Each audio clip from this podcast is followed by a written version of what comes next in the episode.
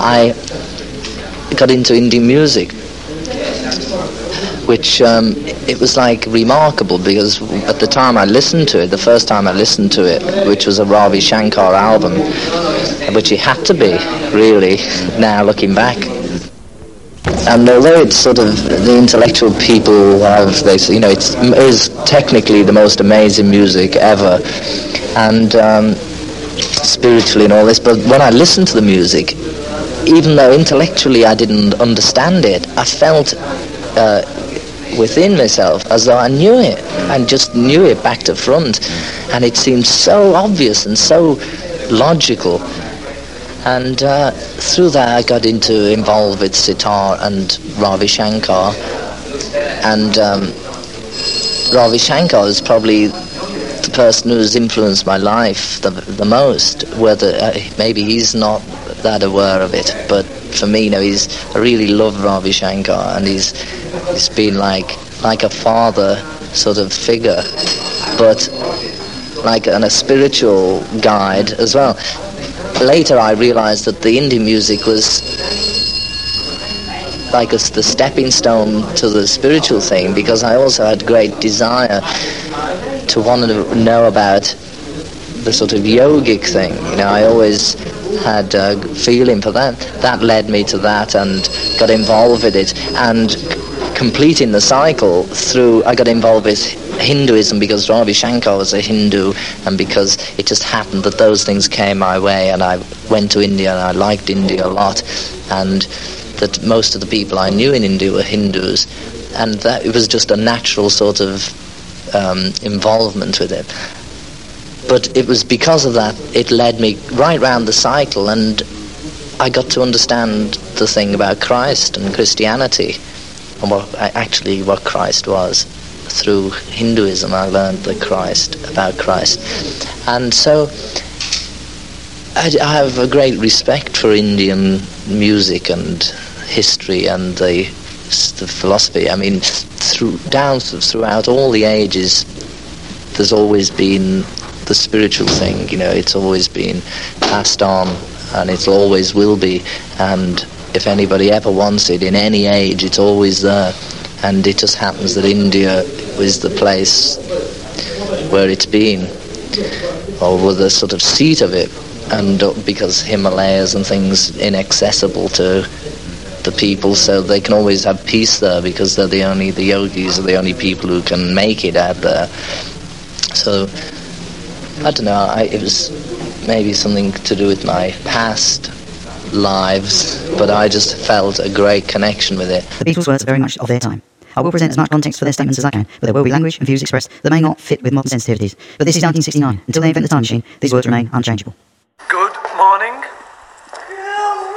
Nine, eight, seven, This is roll six, 29. five, four, 29. three, two, one. Can't operate under these conditions, boy. You know, we're coming out. It's like, it's like that. We're like, we're striking. That's what it is. It's like a strike. And that's what we're going through now, really, is that we've got to readjust to each other. You know, I've got so many songs, but I've got like my quota of tunes for the next 10 years, years or album. I won't lie, I'm not too good. Winter of discontent with the Beatles.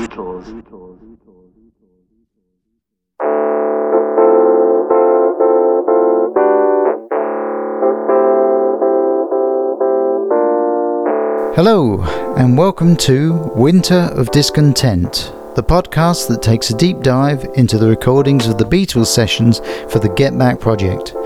My name is Nick. Join me now as we embark on this epic journey together. Episode 28.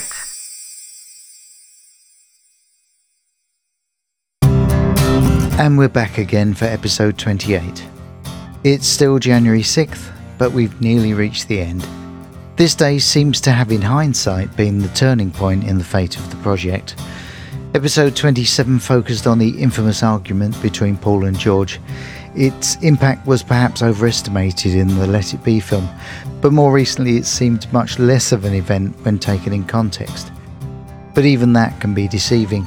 In front of the cameras, voices aren't raised, blows aren't exchanged, but feelings are definitely hurt, and a gulf has definitely opened up between Paul and George.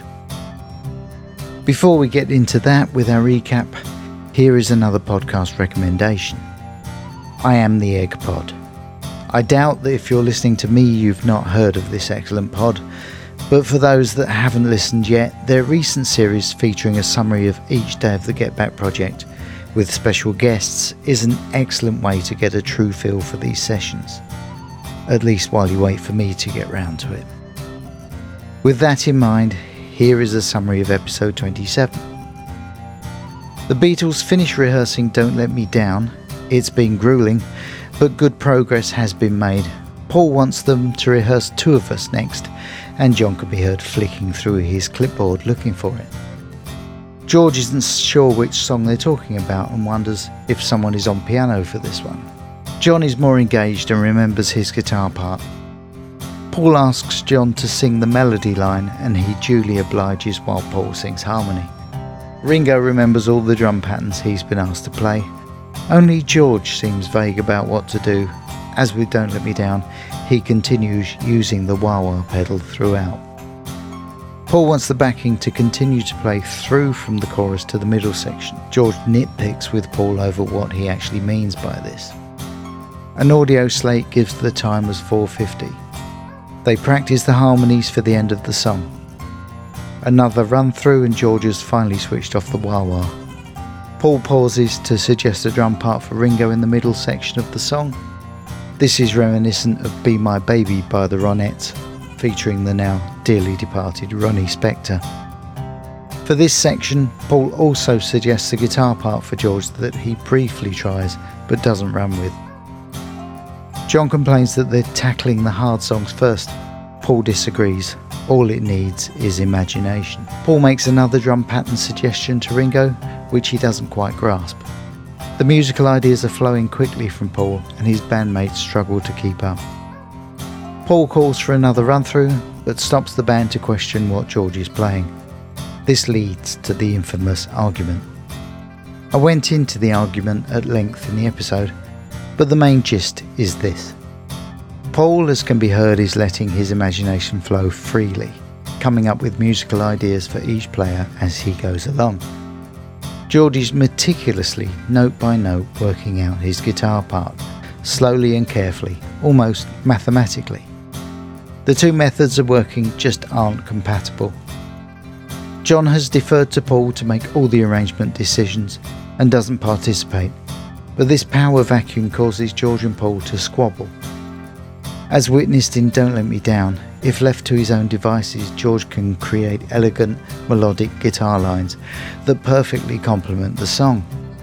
But as Paul is much more of a musical savant, and his enthusiasm is overwhelming, he can dominate the group dynamic.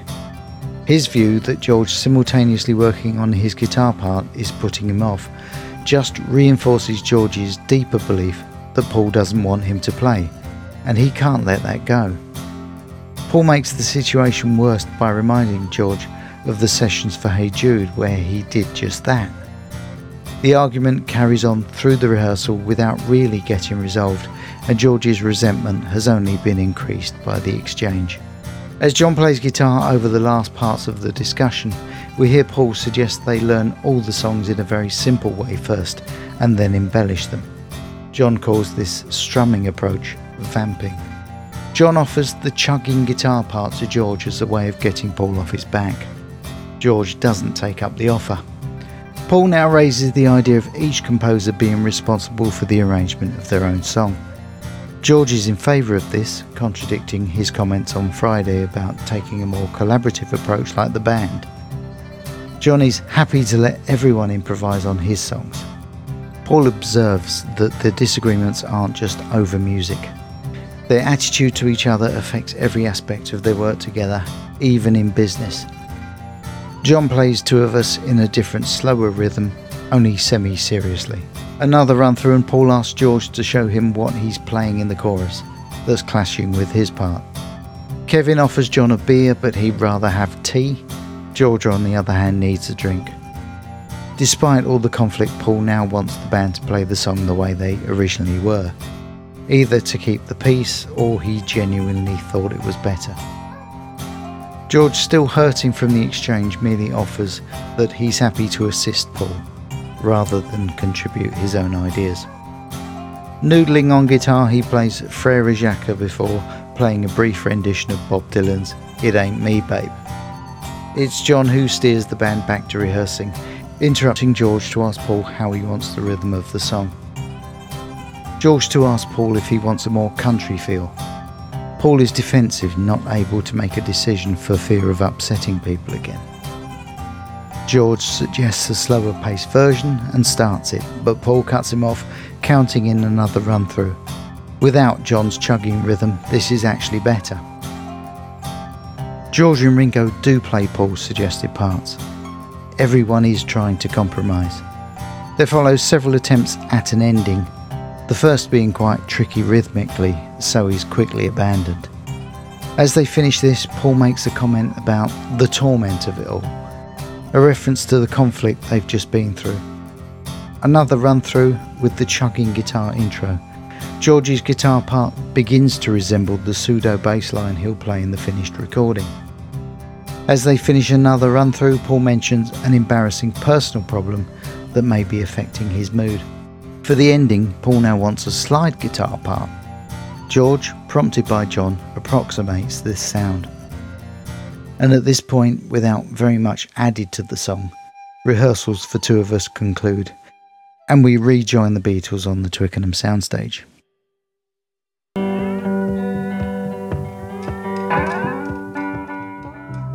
While looking for slide guitar notes, both John and George hit upon the two note riff that will eventually form the intro to the song.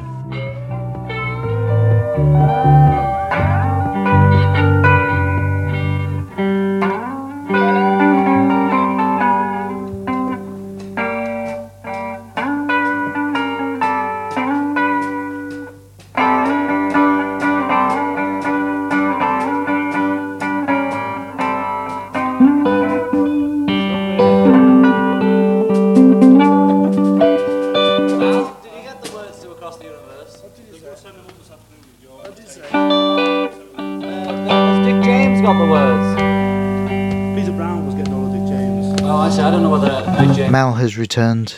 John asks him if he's tracked down the lyrics to Across the Universe. Mal tells him Peter Brown, who acted as de facto Beatles manager at this point, is getting in touch with Dick James, their music publisher, to source them.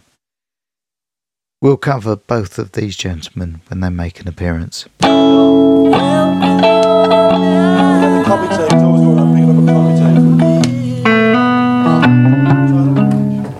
George plays Hear Me Lord again, but gets distracted by Mal.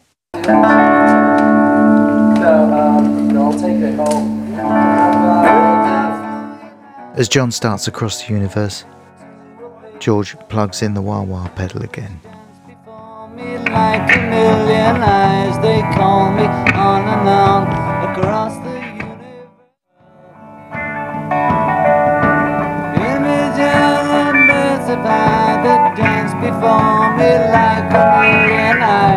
like. John has only a vague idea of the second verse.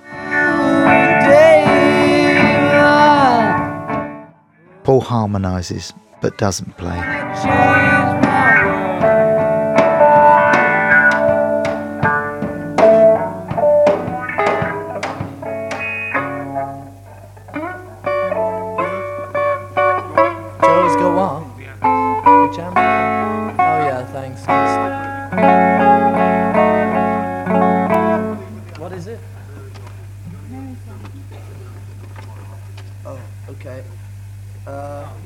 This a finished album?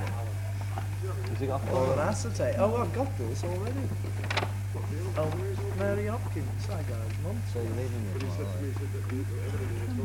Oh, well, maybe it's a new running order. It's what?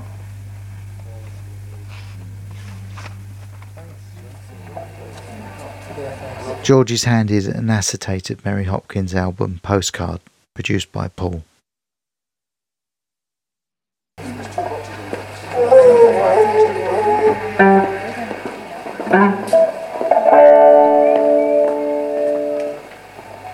George tries to get some interest in Hear Me Lord again.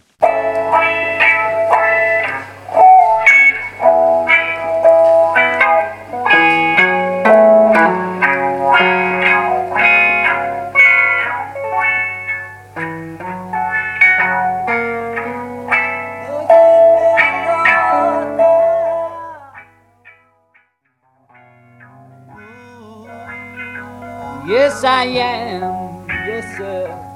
Sarcasm from John?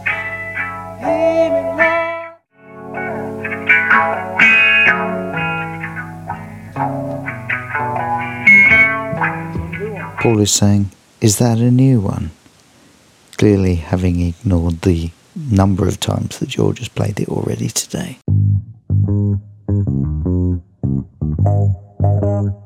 On the 6th of April 1965, the Beatles were filmed on a set at these self same Twickenham film studios. They were filming the interior kitchen and dining room scenes for the fictional Rajahama Indian restaurant sequence of their new Technicolor picture, Help. During a break in filming, George Harrison tinkered with the prop Indian classical instruments that were used by extras miming to a cod Indian style rendition of A Hard Day's Night. In particular, he showed interest in the sitar on set and tried to get a tune out of it.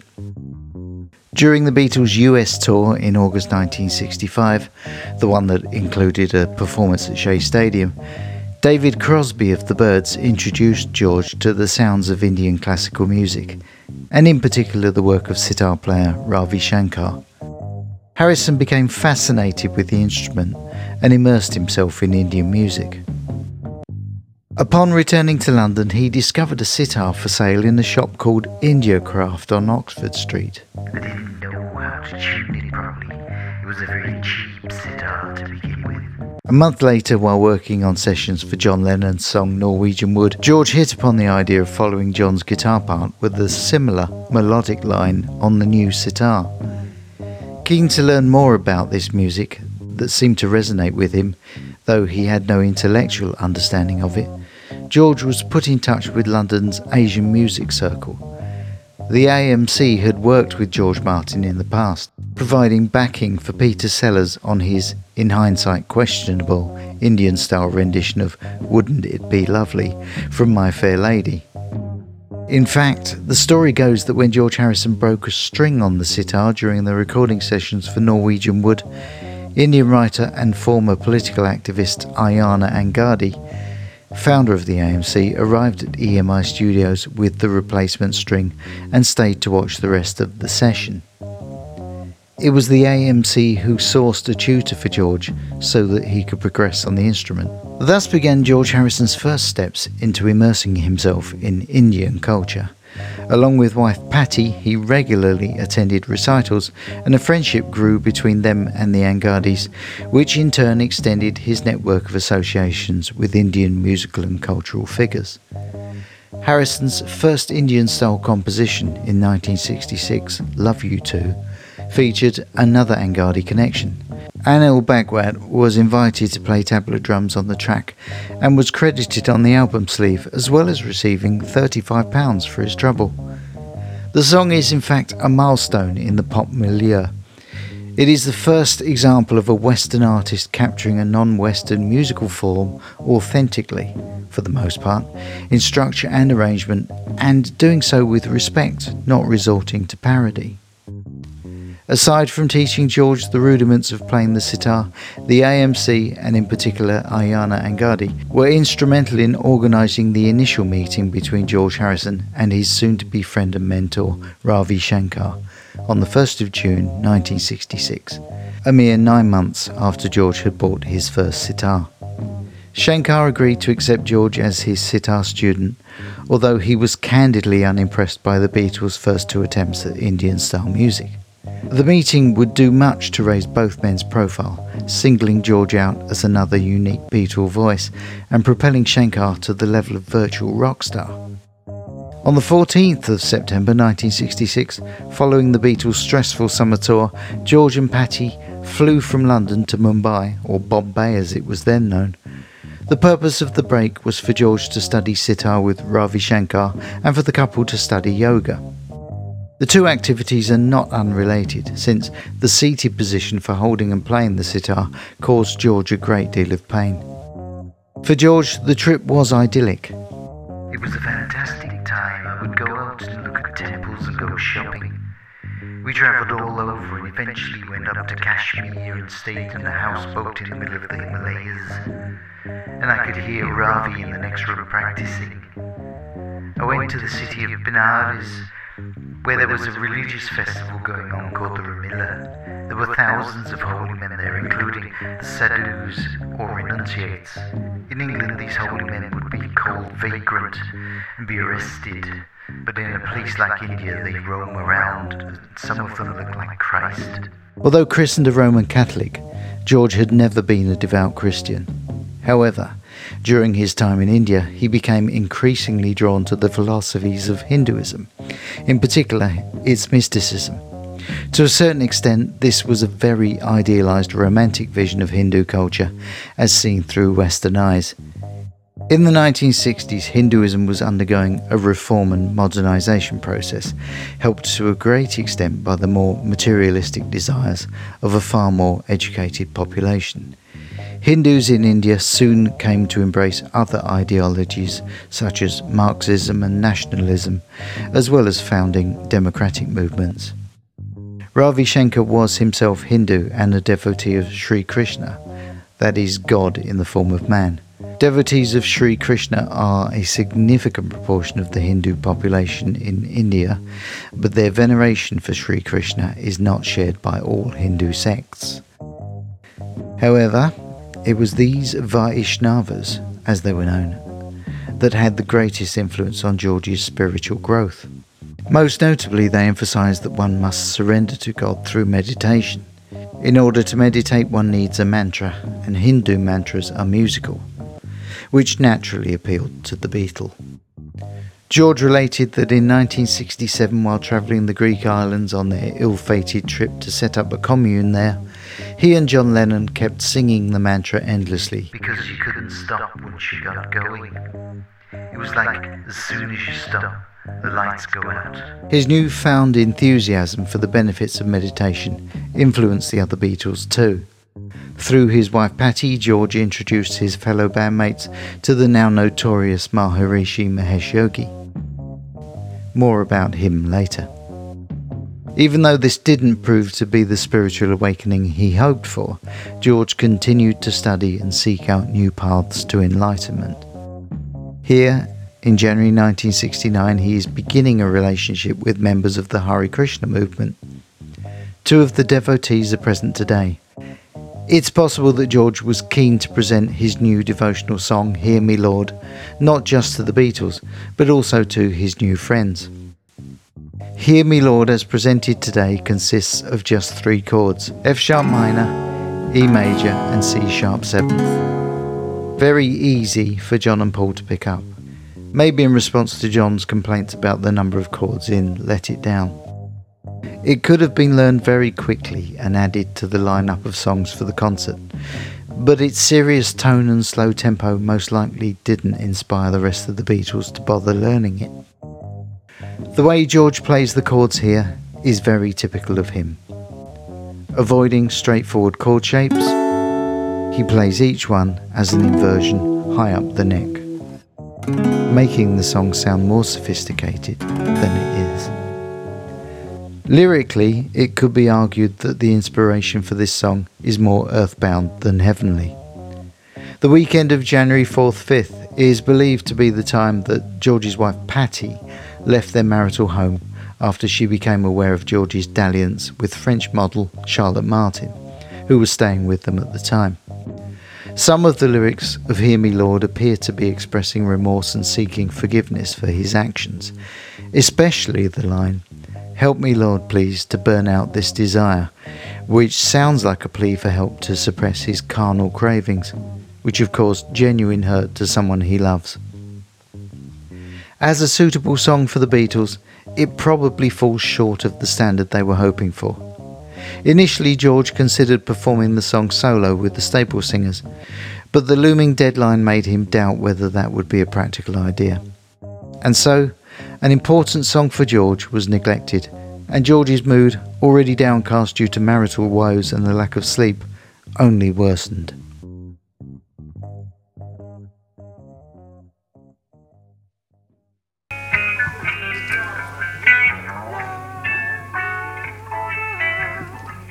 Go through that thing we did on the. I did the organ of his before we start another. Yeah?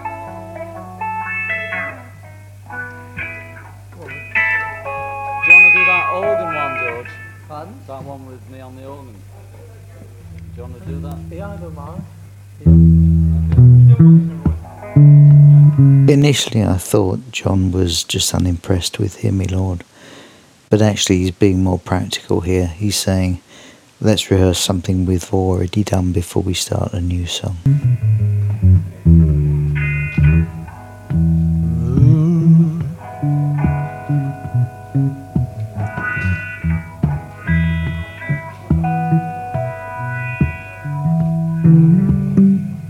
Now don't be sick. That's Paul saying to someone, now don't be sick. Vomit seems to feature quite prominently in these sessions. Oh,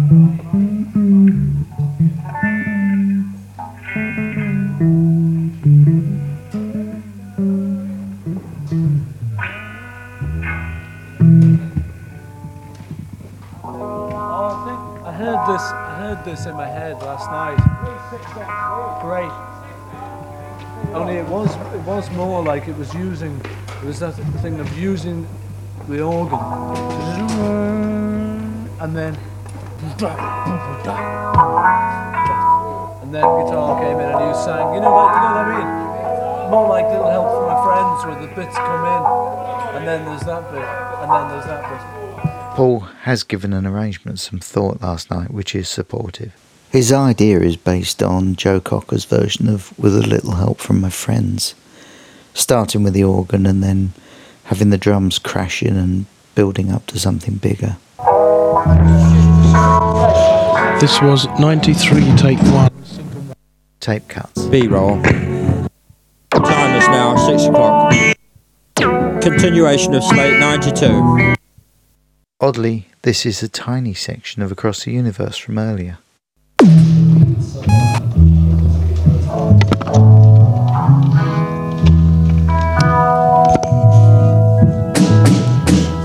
This is roll ni- uh, Roll 47 on camera A, slate 90. 94. Roll 46.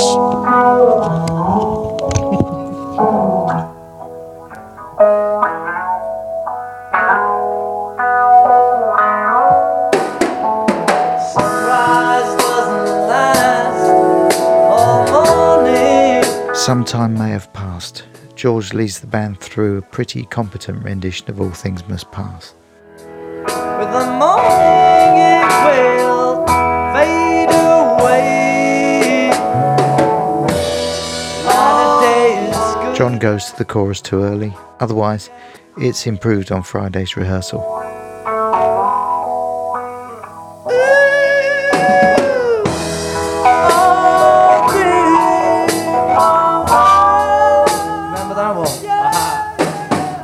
They forget the ending.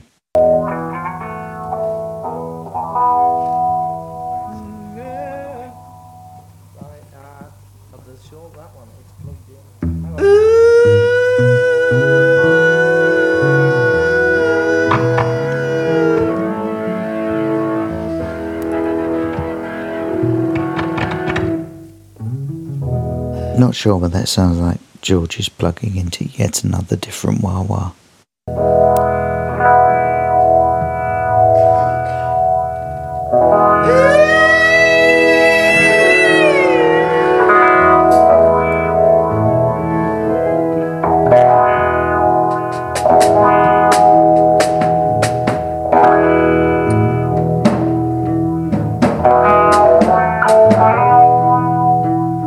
Seems to be enjoying the sound of his voice through the PA, or he's being sarcastic.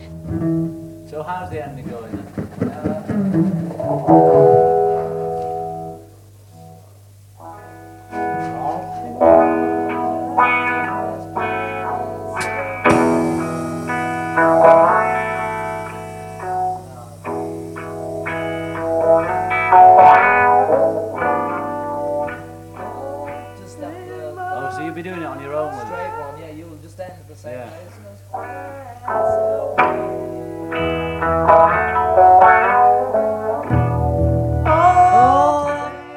George reminds them of the ending to the song.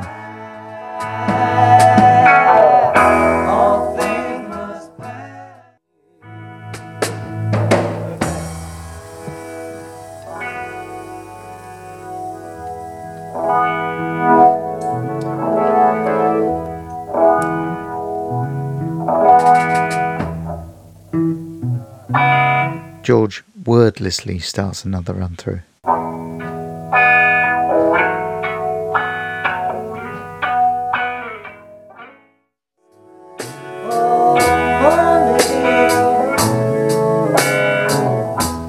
John remembered the Lowrey glide switch.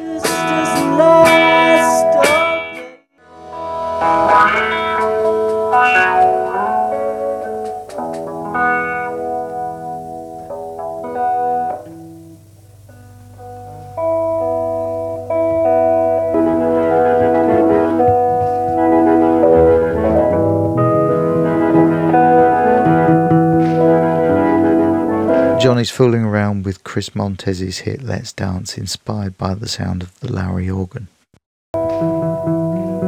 Baby, won't you take a chance? Let's dance.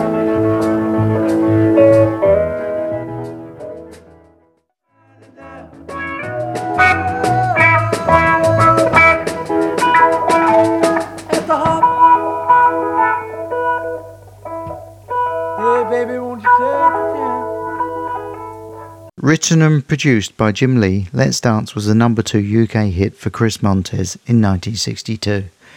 It featured Joel Hilton on guitar, Ray Pohlman on bass, Jesse Sailes on drums, and the distinctive organ of Ray Johnson providing the song's hook. There is a Beatles connection of sorts. Tony Sheridan, who had used the Beatles as a backing band for his minor hit My Bonnie, recorded a cover of Let's Dance with a backing group calling themselves the Beat Brothers. In 1967, this version was released in the UK on the album The Beatles First, erroneously crediting the song to the Beatles and Tony Sheridan. One, two, three, four. Paul counts the song back in.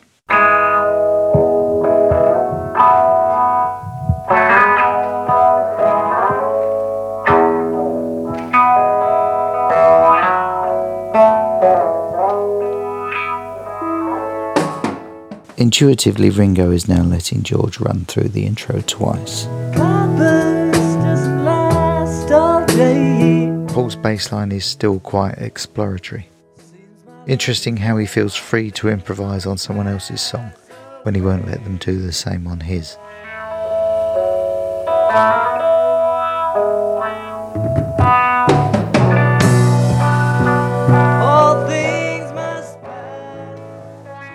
Once again, they are looking for something different in the middle section, but they're doing this by playing it and not arguing about it.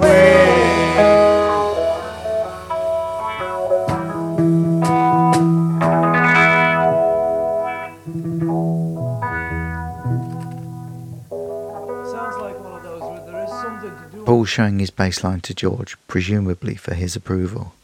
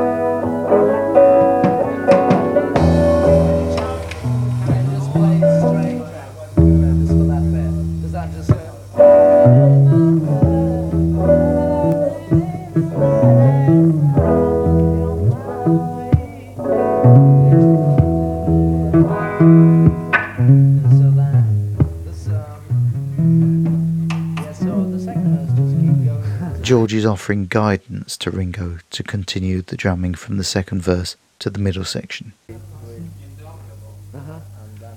That sounds like Michael Lindsay Hogg saying, Indomitable. Paul picks up on it.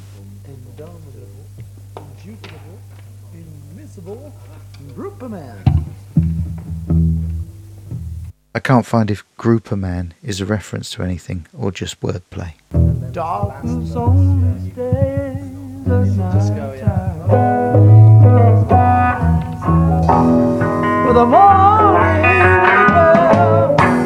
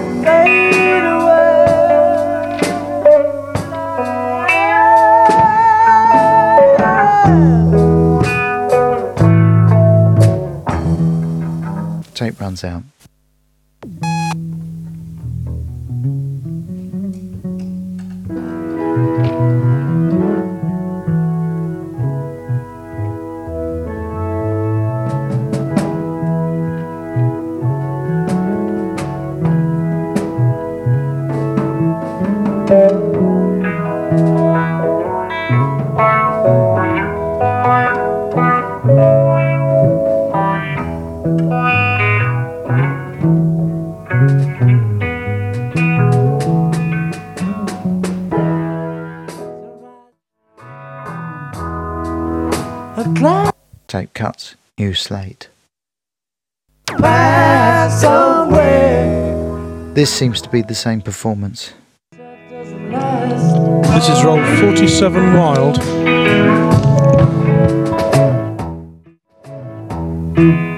I'm out can blow those clouds away Note George is using John's suggested lyric, A mind can blow those clouds away, having misread the word wind on the third.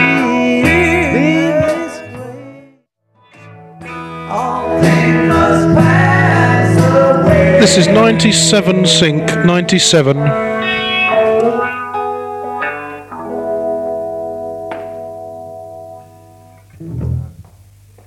including Maurice Kinn.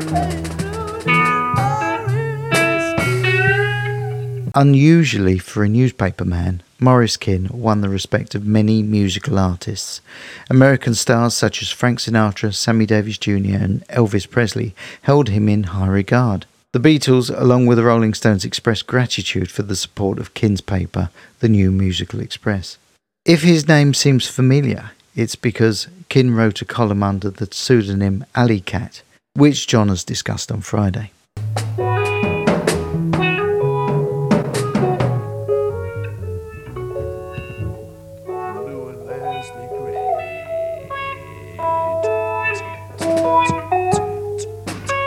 Lew and Leslie Grade Limited became the largest talent agency in Europe in the years after World War II. Lew Grade branched out into the emerging commercial television industry, forming Associated Television or ATV. ATV Music was a subsidiary of Grade's organisation and would play a significant part in the Beatles' future when they successfully outbid Lennon and McCartney for Dick James's majority share of their publishing company, Northern Songs. The impact was devastating to Paul McCartney, and he has on several occasions fought to regain the rights to his Beatles catalogue. He currently owns the rights to just 32 songs from the Beatles' early releases. It won't be until 2026 that the remainder of these songs become available.